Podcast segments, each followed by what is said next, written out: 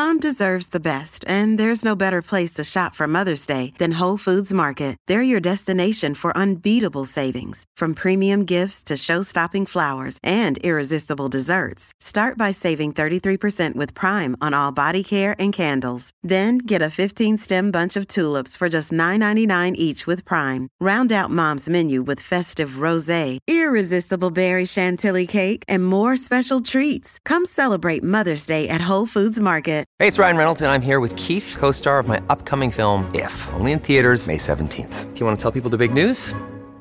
All right, I'll do it. Sign up now and you'll get unlimited for $15 a month in six months of Paramount Plus Essential Plan on us. Mintmobile.com slash switch. Upfront payment of $45 equivalent to $15 per month. Unlimited over 40 gigabytes per month. Face lower speeds. Videos at 480p. Active Mint customers by 531.24 get six months of Paramount Plus Essential Plan. Auto renews after six months. Offer ends May 31st, 2024. Separate Paramount Plus registration required. Terms and conditions apply if rated PG. Another day is here and you're ready for it. What to wear? Check. Breakfast, lunch, and dinner? Check. Planning for what's next and how to save for it? That's where Bank of America can help. For your financial to-dos, Bank of America has experts ready to help get you closer to your goals. Get started at one of our local financial centers or 24-7 in our mobile banking app. Find a location near you at bankofamerica.com slash talk to us. What would you like the power to do? Mobile banking requires downloading the app and is only available for select devices. Message and data rates may apply. Bank of America and a member FDIC. Welcome to the New Books Network. Hello, everybody, and welcome back to New Books in Sports, a podcast channel on the New Books Network. I'm your host, Paul Knepper, and today we'll be talking to Carl Rommel about his book, Egypt's Football Revolution Emotion, Masculinity, and Uneasy Politics. Carl, welcome to the show. Thank you, Paul. I'm really happy to be here. Um, I so Carl is in Cairo right now. This is I, I have I've never done a podcast with someone in the Middle East, so this is kind of exciting. Um, Carl, I wonder if you could start by telling our listeners a little bit about yourself. Yeah, sure. Uh, so I'm a Swedish uh, social anthropologist who did most of my studies in London, uh, uh, SOAS, University of London. And since 2007, I also spent large part of my time in Cairo, Egypt, initially as a language student, and since 2011, roughly, uh, doing ethnographic fieldwork in, in the city. So uh, first for my PhD, and then for postdoctoral research. So over the last four years, I've been a postdoctoral researcher in Helsinki, University of Helsinki, Finland, in a project called Cross Locations. is an European Research Council funded project uh, that looks at sort of the Mediterranean uh, as a regional space with different locations, connections, and disconnections. Um, I'm also doing new research uh, right now about um, dreams and allure of projects of different scales and kinds in Cairo. And I should also say, I guess, that I've been always been a very passionate football fan. Um, the club of my heart is IK Sirius, uh, rather mediocre mid-table club from Uppsala in Sweden, where I'm coming from. All right. So, how did the, how did the idea for this book come about? So I guess uh, the world of football in general and fan culture in particular has always interested me a great deal. Uh, I'm always, as said, I'm a big football fan myself, and wherever I've been traveling, I've always been trying to sort of attend games, watch stadiums, trying to get a sense of supporters and understand how supporter culture relates to society, politics, uh, social identity. And when I first moved to Cairo, I was sort of struck by how extremely football mad this place is. The football is just everywhere. People spoke about the sport all the time. Uh, huge, uh, sort of, I witnessed huge street celebrations after national team victories. So when I was supposed to sort of uh, propose, uh, make a proposal for a PhD studies, uh, I wanted to include sort of combine football in Cairo in some way, right? And I proposed a study. At the time, there was a sort of an ethnography of football supporters in a neighborhood in Cairo about sort of everyday masculinities and how football works as this sort of semiotic resource that people uh, use and mobilize to to create themselves as as male subjects, I guess.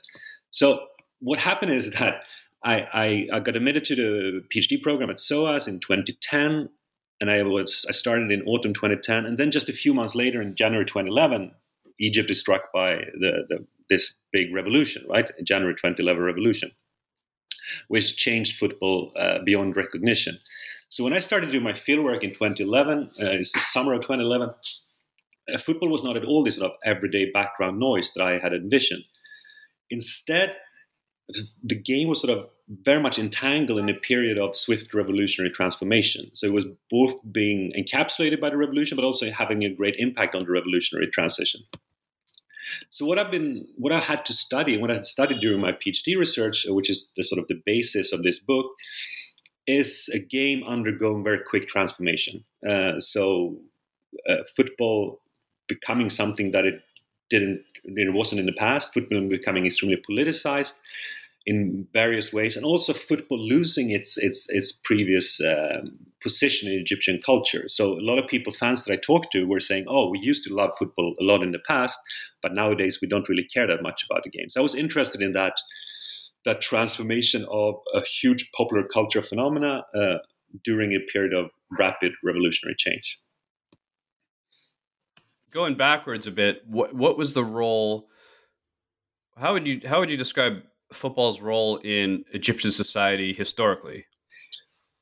So okay, so in many, as in many places in the world, I guess uh, football was introduced by uh, the the colonial powers, by the British, in this case in Italy, uh, in in Egypt in the late 19th century, uh, by army conscripts, but very quickly was taken up by um, by the nationalist uh, pro-independence movement as this vehicle for for nation building. Um, and uh, pro-independent, pro-independent struggle. So the biggest uh, Cairo club, for example, for example, Al Ahly, which is the biggest club in Egypt, was explicitly established in 1907 as an effort to improve the physical abilities of uh, national Egyptians to to create this sort of also physical uh, side of the of the nationalist movement. And from that moment on, I suppose uh, there's always been an assumption that sort of achievements on the football pitch reflect uh, achievements of the nation at large. And this is something that's been explored by historian Wilson Jacob, for example. So, uh, and from the 20s and 30s, uh, the game developed into uh, Egypt's by far most popular sport and the sort of unquestionably national sport. And there's also this rivalry between the two biggest clubs, Al Ahly on the one hand and Al Zamalek on the other hand, which forms, um, I guess, a keynote throughout uh, the 20th century. Uh, and one more thing that we might be important to know it is that football in, in Egypt, in, in contrast in many other places in the world, does not really like accentuate and, and create national uh, div- regional divisions inside the Egyptian nation state. So most people in Egypt, all across the nation, uh, support Al Ahly or, or Zamalek, most often Al Ahly. Uh, the only exception are a few cities along the Suez Canal, Port Said and Ismailia and Suez, where you have strong sort of regional teams. But this has meant that football, instead of sort of creating these regional divisions inside a nation state, has more mostly been an arena to define what the whole Egypt is about, the whole nation is about, the whole people. And this has also made it very important as a as as um, politically that loads of the political leaders have been very uh, keen on using this this uh, this this, um, this national game to mm. to sort of define what a nation is and should be about. I think from King Farouk in the 1940s, Nasser in the 50s and 60s, and most importantly, Mubarak, President Mubarak in the 80s and 90s and 2000, which is what my book is mostly dealing with. Is is that is the link between football and nationalism? Uh, is that particular to Egypt, or is that something that's common in uh, other Middle Eastern or African countries, or is that is that very specific to Egypt? Would you say? I think I think it's both. Uh, so I think uh, obviously football is a very popular sport in many other countries uh, all across the region as well. Although uh, I think there is also specificity to the Egyptian case, and especially in that period of the Mubarak era and the late Mubarak era, which my book is is focusing on quite a lot.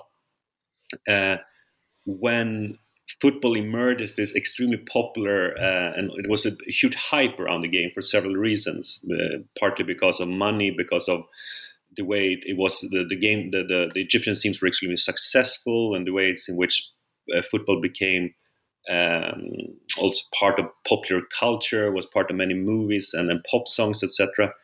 So I think um, the the game is extremely popular across the region and in many different places in the world, in, in the Middle East and the Arab world. Football has been uh, maybe trying. There have been efforts to use the game politically by political uh, by, by, by, by, political leaders. But I think there's also specificity, especially to that the, the last uh, five or six years before the 2011 revolution, when in Egypt uh, there was a particularly large hype around the game that is sort of unprecedented, and it was uh, and which made it even more uh, a more powerful part of the, the Mubarak uh, regime's uh, soft power.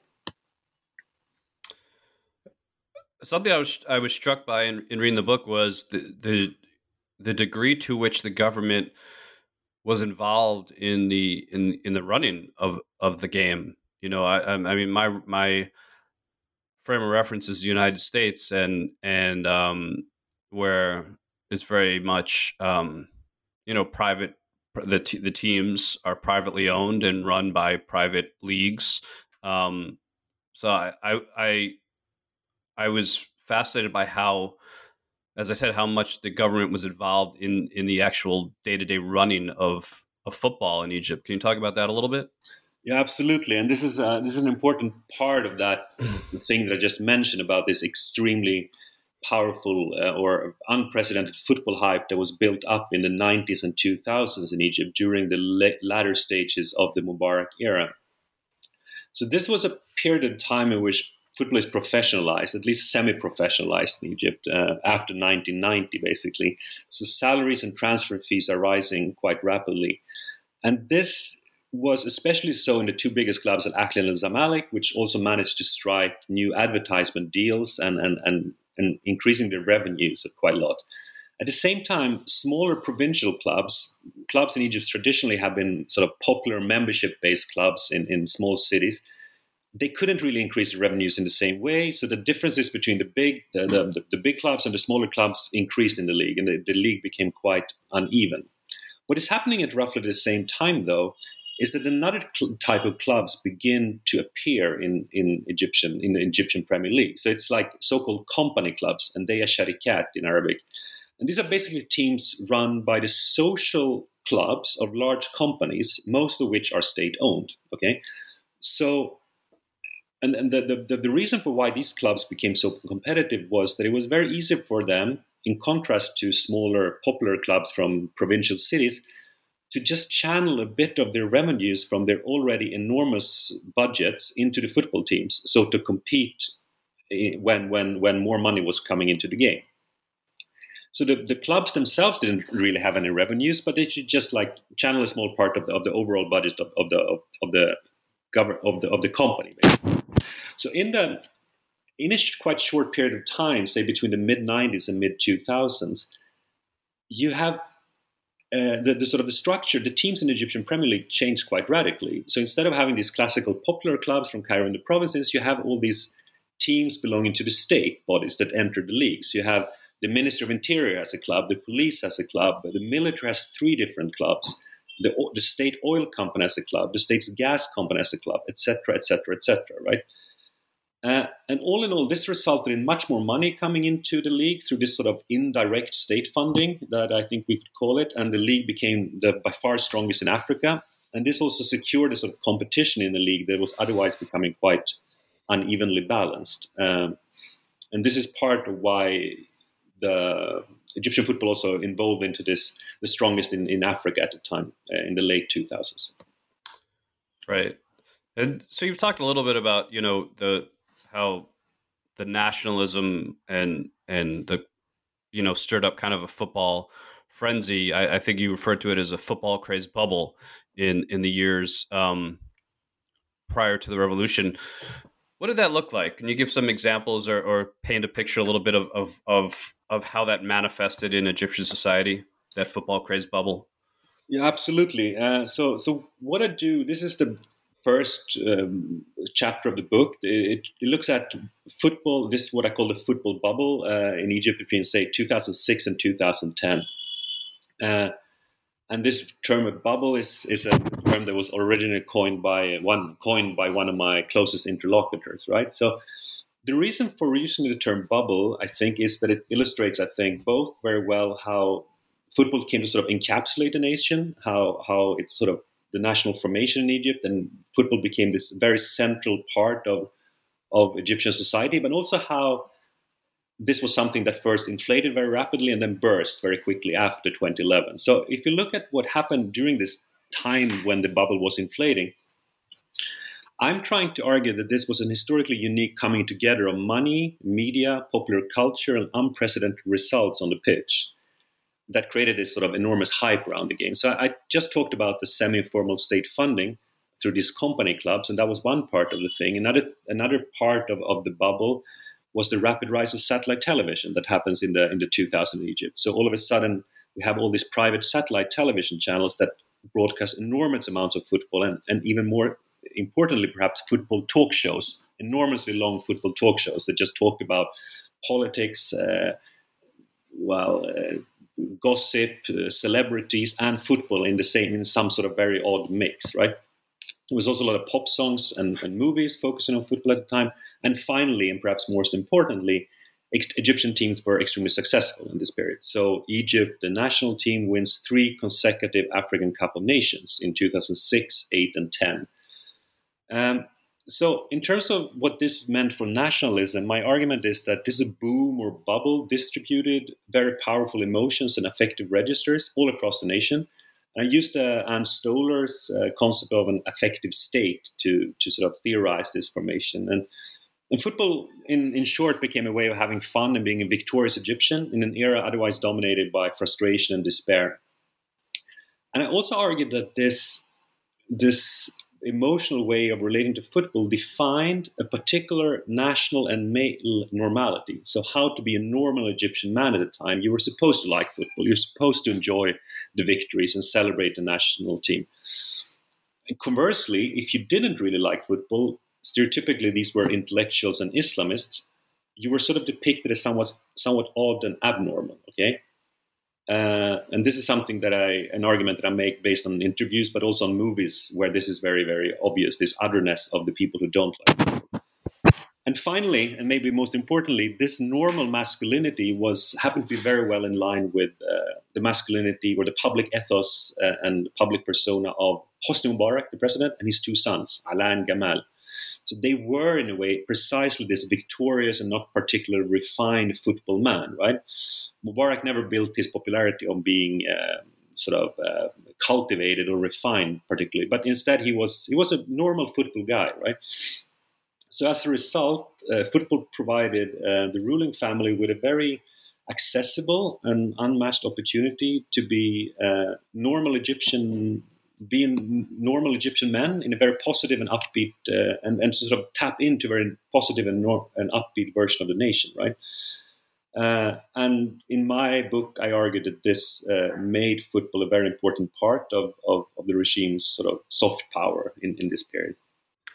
Yeah, and you do a nice job in the book of depicting how you know, Mubarak and his sons use football to and and the and the you know the kind of frenzy around it in the years prior to the revolution to manipulate the emotions of of the, the Egyptian people. Um, I, one you know noteworthy example is the Al Salam ferry disaster in 2006. So I wonder if you could talk a little bit about that, what that was all about, and and how Mubarak responded to that.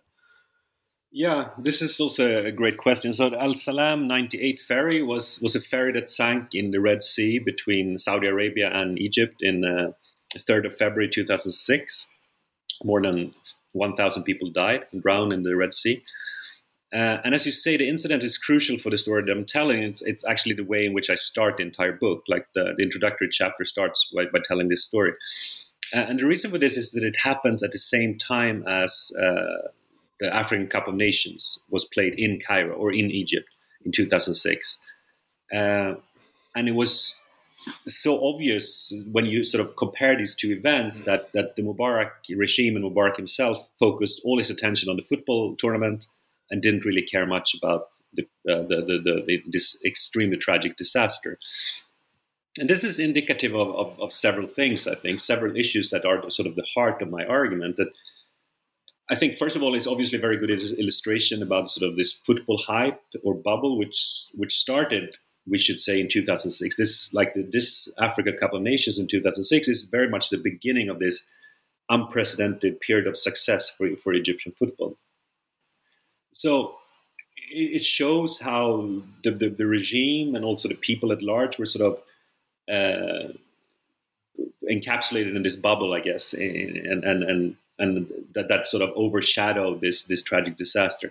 But I think even more importantly, maybe, is how this this this this story about the El Salam tragic uh, the, the Salam disaster has been used in in more recent years as an as a sort of epitome of how problematic this era was. So when I've been talking to journalists and, and also normal fans in in the years say from 2011 until today, this example always comes up as an example. This story always comes up as an, as an example of how the, the, problematic ways in which uh, the Mubarak regime used football politically, right?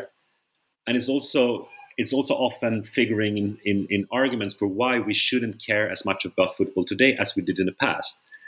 It's sort of this it almost uh, epitomizes this this feeling of being fooled into a football craze that was exaggerated and which uh, which went too far.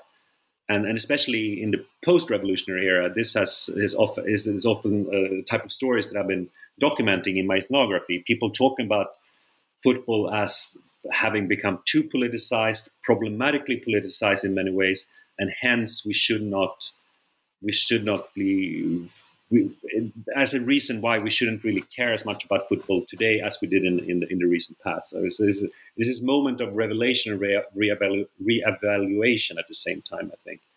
Uh, which uh, and that is why I think the, the the story is so important as a framing for the whole book. Was uh, did this football frenzy, this this bubble that was created, did it did it sweep up? Um, you know, I let me backtrack. One of the things I really liked about the book was the way you, you know, inserted um, conversations and experiences that you had with individuals and that you met and friends that you made in Egypt, um, and and talked about their experiences and often had quotes from them, which uh, really you know personalized the story. Um, was did this bubble sweep up all sectors of society? Was it was it a, a bubble that included upper class and lower class Egyptians? Did it affect upper and lower Egypt? Was it the whole country? First of all, thanks for for, for that you enjoyed the sort of more ethnographic, uh, intimate stories that I'm also trying to integrate in this more larger long term narrative. Uh, I think it's a great question. I think it, it depends how you what you how you see class basically, right? So in terms of economic class, yes, I think that's that's true. It, it, was football appealed very much both to very rich people and to very poor people. At the same time, as I, think I mentioned a couple of minutes ago, uh, there were a couple of figures, at least, and types of demographics that were a little bit marginalized by this football bubble, by the national formation carved out by this football bubble. That were maybe the two intellectuals or intellectuals or the two uh, Islamist people, right? And there's also a moment in time which when when this becomes uh, very apparent, and that is when Egypt loses a very important game to Algeria in 2009, and which is also a moment in time when when uh, more criticism is starting to be voiced against this football nationalism, and it's very often voiced by exactly these two groups of people: the intellectuals, the sort of public intellectuals, and Islamists.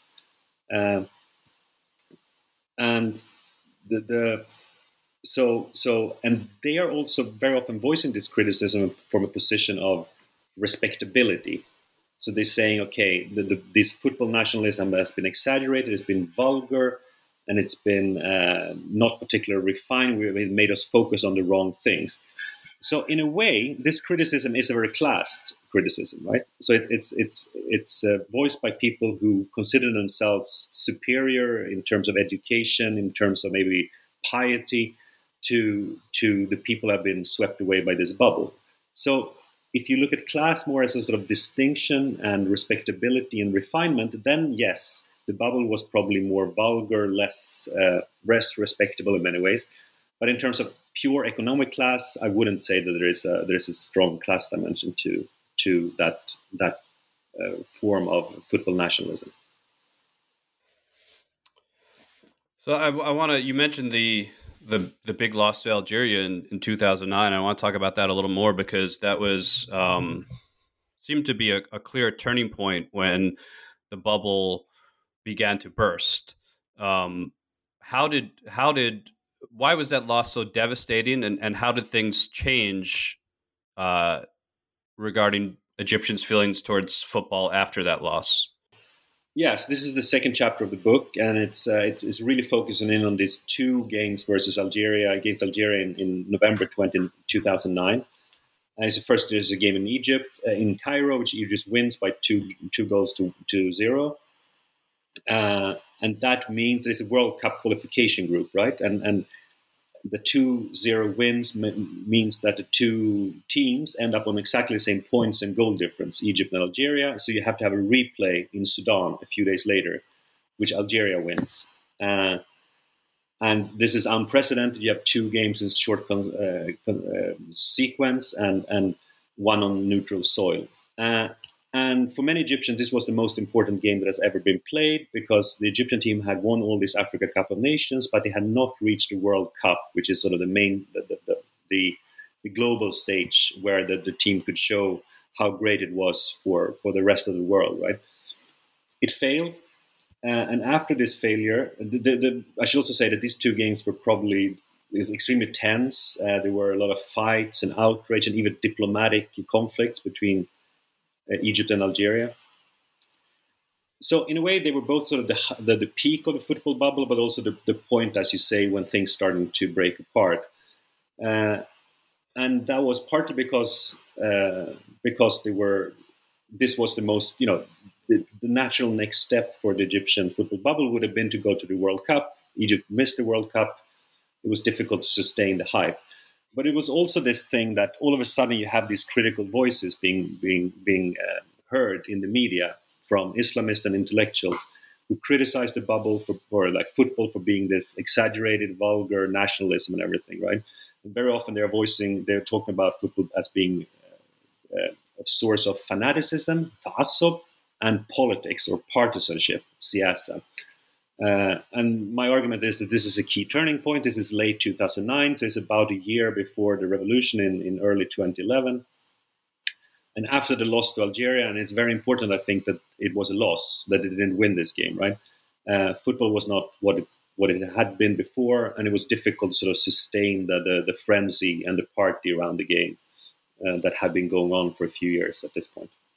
So you know, as you document uh, uh, around that time after the uh, the loss to Algeria, and in the next couple years, there's this kind of disillusionment with football in a in a bit. A lot of the emphasis on this word siyasa, the politics that have crept into the game, and a lot of, you know, um, again, a lot of the people that you met and spoke with and, and introduced us to in the book, um, kind of. Uh, you know, they, they they regretted the fact that politics had crept into the game. That there was, you know, they believed there was no place for politics in in football, and um, I think a lot of us feel that way in in an idealized sense. A lot of ways, sports serve as an escape from politics and other serious issues of the kind, um, and yet at the same time, you had the emergence of this group, the ultras, who in many ways were were very much a political group and were fighting for their own political rights as fans of football.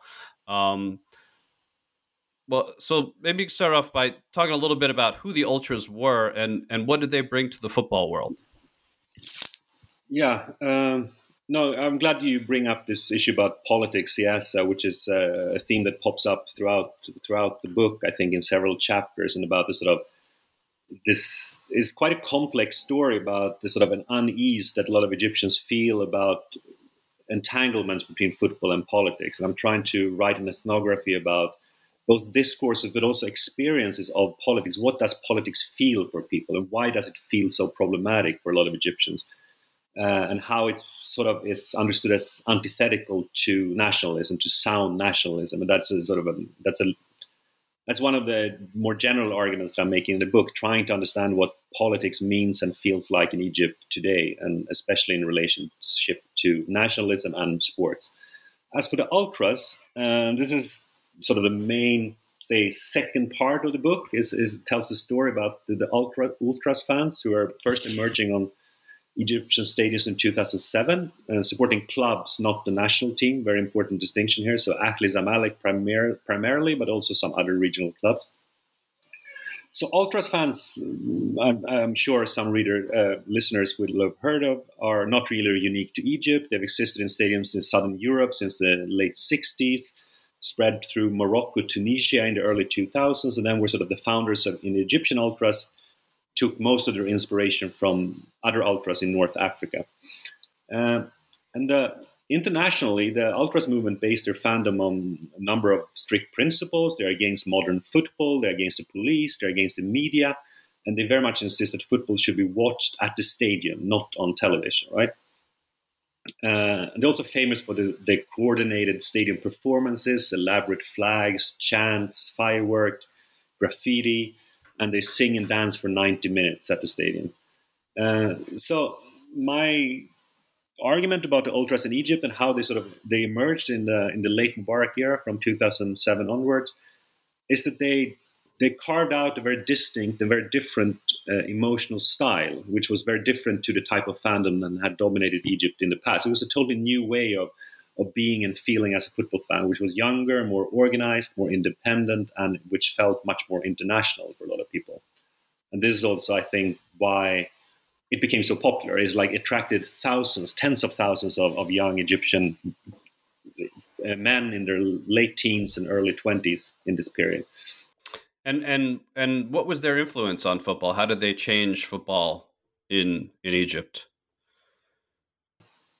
So yeah, in, in, in a number of ways. So first of all, they they they staked out a new way of being a football fan. Okay, so new. I, I talk about it as an emotional style. So it's like, which is right. which is quite distinct to the the the emotional uh, politics of the football bubble. Okay, so they challenged the way football was supported, the kind of emotions and attachment one should have to football teams, how one should behave at the stadium, and also if you should relate to football through the media or more live at the stadium, right? And in that sense, it also challenged the statecraft that the Mubarak regime had built around football, because ultra being in the their way of being relating to the game was totally different to this football bubble, and it was definitely not something that that the Mubarak regime, the Mubarak and his sons could tap into. They were they were they might have looked like very normal football men, but it didn't look like ultras at all because these kids were like 19 or 20, and yeah, they were just too old and have a totally different approach to the game. So in that way, the ultras pose this challenge to to which which is basically what I talk about as Egypt's football revolution, right? The title of the book. This is this is the core of that. That these kids, these young men who organize these new football uh, fan associations, uh, they they they actually did a revolution within the, the Egypt's football institutions, uh, and that also made them ostracized by the media and very much securitized by the security forces already before 2011. Uh, so I don't know if you should go into what happened after revolution as well, but yeah, well, well, I want to talk about the revolution a little bit. I, the you know, it, it was almost the, the, football was almost like a revolution within the revolution. Um, the larger revolution, you know, overthrowing Mubarak. Um, how are how I guess how are the two tied together? Kind of the foot, the ultras football revolution and and the bigger national revolution. What's the connection between the two? So there are a lot of connections, but like first of all, it's important to to to, tell, to say that the ultras had started their revolution already before January 2011. So they had been active at stadiums from t- 2007, growing very rapidly in 2008 and 2009 and 2010. So already by 2009, there you have this alternative emotional style, an alternative way of being a football fan that is very posing a very serious challenge to to the way football was politicized by the Mubarak regime. Okay, so that is one thing. But then the revolution happens, and that uh, accelerates this this this this revolution inside the sport in, in in a number of ways. So first, it gave the ultras much more space to do what they wanted at the stadiums. In 2009 and 10, the police had tried to regulate it, what they were doing in a very strict way. In 2011, the police is sort of withdrawing in, from streets in Egypt in general, from the football stadiums in particular, and the ultras get much more space to to enact their stadium performances, being very um, provocative towards the police uh, and the and, and the state so so this the the the, the, the stadiums really become an arena for for a, a, very visible part of the of revolutionary expression at this time. Second, the ultras also uh, they also participated in the revolutionary struggle in the streets, right? So they had an experience of, of fighting the police from before 2011, which made them extremely useful as a as as a as a as a, revolutionary force to actually fight off the police in Tahrir Square and, and, and in different street fights in 2011. Although they never say that they did this as a group, they never officially endorsed that okay we are going into the streets to fight the police but people did that as individuals as they say. So it's an important distinction here which I, I really want to stress that they never really said that explicitly that we're going to do this uh, in that sense, also the, the ultra struggle became much more visible. Like all of a sudden, you you see these ultras uh, aesthetics and flags in the streets and uh, fighting the police and and in these demonstrations and protests that were all over Egypt in 2011. And I mean, the ultras, the ultras revolution and their their popularity was was relatively short lived. Um, they they eventually faced a backlash um, which I, I think you know you could you could point to the Port Said massacre as kind of the the beginning of their their downfall. Um, can you talk a little about what happened at Port Said and how that affected long term, how that affected the, the ultras in Egypt? Absolutely, this is uh, probably the most important event in this entire book. So, on the first of February, 2012, uh, the, the Cairo team Al Ahly plays El Masri from Port Said in an away game in Port Said. And the whole match was very rowdy. Uh, there were like people interfering in, on uh, jumping the fences and getting into the pitch already early in the game. And this is also important to know. This is one of the most traditionally one of the fiercest rivalries in Egyptian club football. Anyway, after the final whistle, uh, El Masri, the home team, wins the game 3 1 hundreds, if not thousands, of home fans storm into the pitch and they, they attack the, the away fans in the stands. The police, seemingly, you can see this in, in the, the footage from television, uh, which is there for anyone to see on YouTube. The police just step back, they don't really try to interfere. Um, and what is happening is that loads and loads of fans are attacking the, the away fans, uh, the Al Ahly fans in the stands, and in the end, 72 fans, uh, Ahly Ultras fans, are killed. They are strangled, they are stabbed, many die in a stampede as they try to escape out of the stadium, but for some reason the stadium gates are locked. Until today, it's not exactly clear what happened and why, uh, but it but it's sort of accepted that this was some kind of setup, right? So it was some kind of coordination by police, maybe even military, to teach the Ahly fans a lesson because they had been so involved in the revolutionary struggle and be- because they had been more and more assertive in their criticism of the security forces uh, at the stadiums over the over the past years. So that is uh, pretty much a sort of the event and what happened in Port Said. And of course, there was there were uh, trials and and perpetrators were held accountable, um, which ultimately seemed to work against the ultras. Um, that e- even though they were victims in a sense, uh, it seemed like the public kind of turned against them in the in in the years after the attack. Um, why do you think the they ultimately the ultras kind of fell out of favor with with the people of Egypt? Yeah, I think this is uh, so. It's a two step thing here, maybe. We have to say, like the first year after the Port Said massacre, I think that the Ultras were very popular in Egypt. I think that's important to stress. Like there were no games, the, the leagues were suspended, there were no games uh, in Egypt, but at the same time, the Ultras are like pouring into the street of this enormously impressive campaign for justice for their martyrs.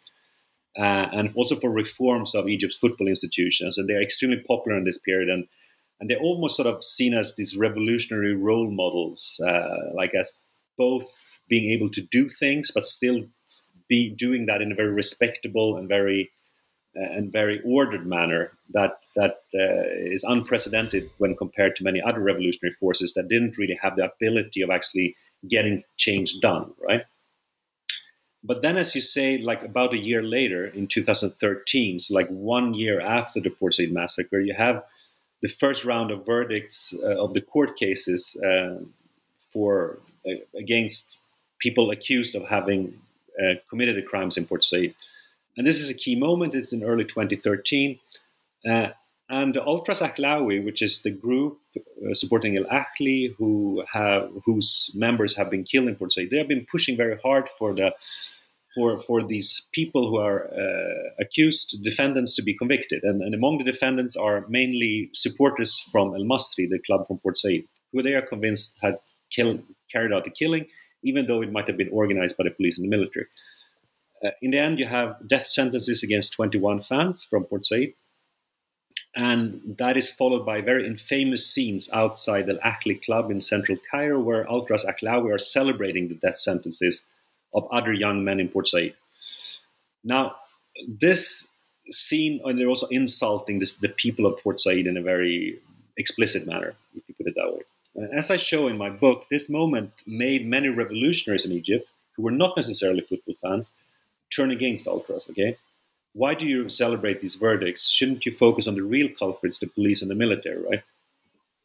So it created a break somehow when the ultras lost their position as revolutionary darlings. They looked, they came to look like they were focusing more on their on their own interest and on the common good, and they sort of their their image of respectability and uh, as these revolutionary, respectable revolutionaries were was lost at this point in time. So this is a key point when and after this the ultras have still been around for many years but it became difficult for them to they lost their position at the very center of the revolutionary struggle i think in, in early 2013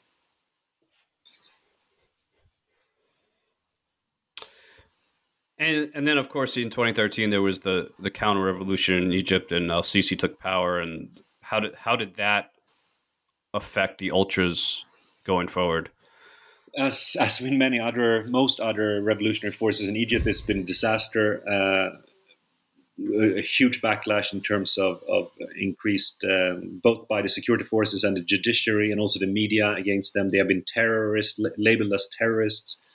Uh, they had there are also importantly there has been no fans at Egyptian games since the Port Said massacre. We have now almost ten years down the line, and there have not been fans at any domestic games in Egypt only international matches like Champions League matches and the national teams matches, right? So, but at today the, the situation is very grim. Uh, most of the leaders of the ultras are either in prison or abroad. Uh, the the biggest ultras cl- uh, organization, the group uh, Ultras Ahlawi, has been dissolved since 2018. Uh, some other groups are still fighting on, but they are they can't really do much. And also, there's no recruitment of new members since since there are no games to go to. So it's yeah, it's the end of, of the ultras in many ways. Right. Do, you do you foresee a situation in which the ultras might reemerge in the future? Not in the form it used to be. I can't really see that. Uh, I think this was very much a generational formation of people. They were in the late teens and early twenties when they started this in the in the late 2000s. They're now in the 30s, late 30s, and uh, many have kids. If they're not abroad or in jail, as I said, uh, and no recruitment. As I said, you know, there hasn't really been a recruitment. The, the, ranks have not been filled with new boys and young men. So, right in the, in that form, it's not going to happen. Maybe something new, something similar will happen, but it has to be done by the new generation of people, um, probably in re- reaction to the current regime rather than in reaction to the Mubarak regime, which was right. the, the, sort of the context in which the ultras first emerged. in in recent years, uh, Egypt's had actually tremendous success. Uh, they returned to the World Cup. Um, Mohamed Salah has emerged as probably the greatest Egyptian football player ever. Um, how has how has his success and and the country's success in general on the world stage uh, affected interest in football in recent years? So this is something that I I, I, write about in the postscript of the book. Uh, so it's a, it's a postscript that is sort of taking the story to uh, a period between late 2017 and summer of 2019. Um, and this, as, as you just said, is a period when Egyptian national team has experienced a resurge after a, a, period of very, very poor results. They managed to qualify for the World Cup, and Mohamed Salah is obviously emerging as this extremely, uh, well, one of the best players in the world, by far Egypt's best player ever in, in Egyptian history. Egypt also hosted African Cup of Nations again in 2019. Uh, so my main argument in this final part of the book is that football today I think it elicited sort of a mixed feelings and quite ambivalent feelings in Egypt. So on the one hand, people are very happy to see the national team being back in, at the world stage, and also they're very proud of Salah, this sort of represent great representative of Egypt uh, at the very top of the of the international game. On the other hand, there's also this ambivalence and hesitation. Uh, the interest during the World Cup in two, 2018 was not at all as as wholeheartedly devoted and, and big as you might have expected it to be, or at least as some people I talked to expected it to be. It's not as unproblematic to like football anymore, and the, the reasons are several. And I think one reason is that this team is not as homebred and like homegrown as as the team that was famous in the late 2000s. Most players play abroad, like Salah, for example. Salah Salah has never really played in Egypt. He, he left Egypt at the age of 21 or something like this. And he never played for Ahly or Zamalek. So he's not really one that close to people here. You know, he's he's extremely popular and everyone loves him, but he's a different kind of character. He's representing something different right. than, than people than the players of, of the previous generation. Moreover, and I think this is also important, there is also this nagging feeling among people I talk to that it could be problematic to care too much about a game, right? Uh, so there is this lessons learned from the pre 2011 era. Once again, we come back to this idea of politics. You know that football could become too political, and that we could be fooled into to care about too much about the game. So there is a there's an hesitancy so that we shouldn't recreate this enormous hype that we had before because we know what that could do, how problematic that could be so there is this hesitation. People are happy that that Egyptian teams win the games. They're happy for Salah, but they don't really want want to allow the media and the politician to mobilize the game as they did in the past. So this is also, I think, the reason why President Sisi has not been able to, or not even tried, actually, to to use football in the same way as Mubarak did. Uh, it's not really possible, I think, to recreate this bubble that has already burst. You know, there, there is something there that it's still nagging. Let's see how for how long. You know, time moves on, and, but right now, I sure. feel there is something of that. You know, you mentioned the postscript, and and along the lines of what you were just talking about, how kind of um, the politics and people's, you know, people being scared to to get too involved in football. There was there was a good quote in the postscript from your friend Mahmoud who says football can be dangerous, Carl. The people loves football very much, and you know, I, I there's not there's not an equivalent to football in in the United States um, in that sense. You know, we have you know people are passionate about American football and baseball and basketball, but uh, no one sport is as tied to the culture, um, the sense of nationalism as football is in Egypt. And yet, even here in the United States, there are you know, in all sports, there are there have been numerous examples of corruption and exploitation of different groups of people and illegal and immoral activity of all kinds. Um, cases of sexual abuse, for example, at certain universities.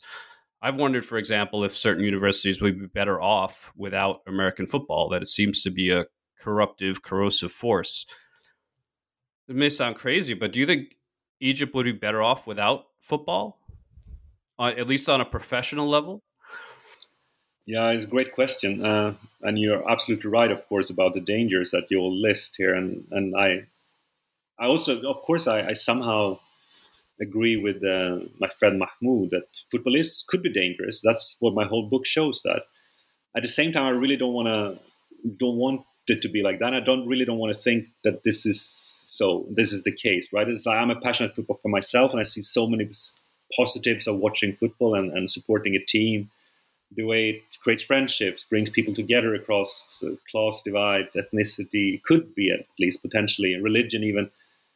A sense fosters a sense of community as well, doesn't it? Uh, and gives millions of people a you know sense of meaning, an activity to go to every week. So at the same time, I think, as my book illustrates so where you know quite well, I hope that that this could be dangerous and that this community that football fosters in Egypt is most often this national community and it's a community that has been possible to politicize in many different ways. Sure, it is problematic, but there are also so many positives of it, and the ultras show that I, I think as well. That you know it has been possible to, at least momentarily, to uh, to re-emotionalize this national community for pro- progressive, even revolutionary purposes. Uh, so I don't know. Like I agree with Mahmoud that football can be dangerous, and uh, but I, I, really don't want to think that Egyptian would be better off without football. That would be too sad to to draw that as a conclusion. Just that you know, I think it's important that they maybe if they could keep this ambivalence and hesitancy vis-a-vis the game that I'm, I'm, I'm arguing that they have in the postscript, that that could be a good way to to foster more, maybe slightly more healthy relationship to the game. Let's see. Like only the future can tell. I, I guess. Yeah. Do you think? Do you think they'll bring fans back to the to the games anytime soon? Uh, they've been talking about it for for almost ten years, and there's always been these yeah. attempts. They, there's always um, they're saying that okay, soon the fans are going to come back, but then for some reason they they always backtrack. Now it seems that they are trying to do it in a much more regular, regulated way through something they call fan IDs, that people have to register for these uh, types of ID cards uh, and register all their details. Um, which would be a way, obviously, to, to control who is entering the stadiums and getting the right people there, the, the, the respectable people, etc., etc. Right. So um, let's yeah. see. Um, it might be happening at some point, but uh, it might also be in a way that we don't really. There's not necessarily that that positive that is happening in that in the way it will.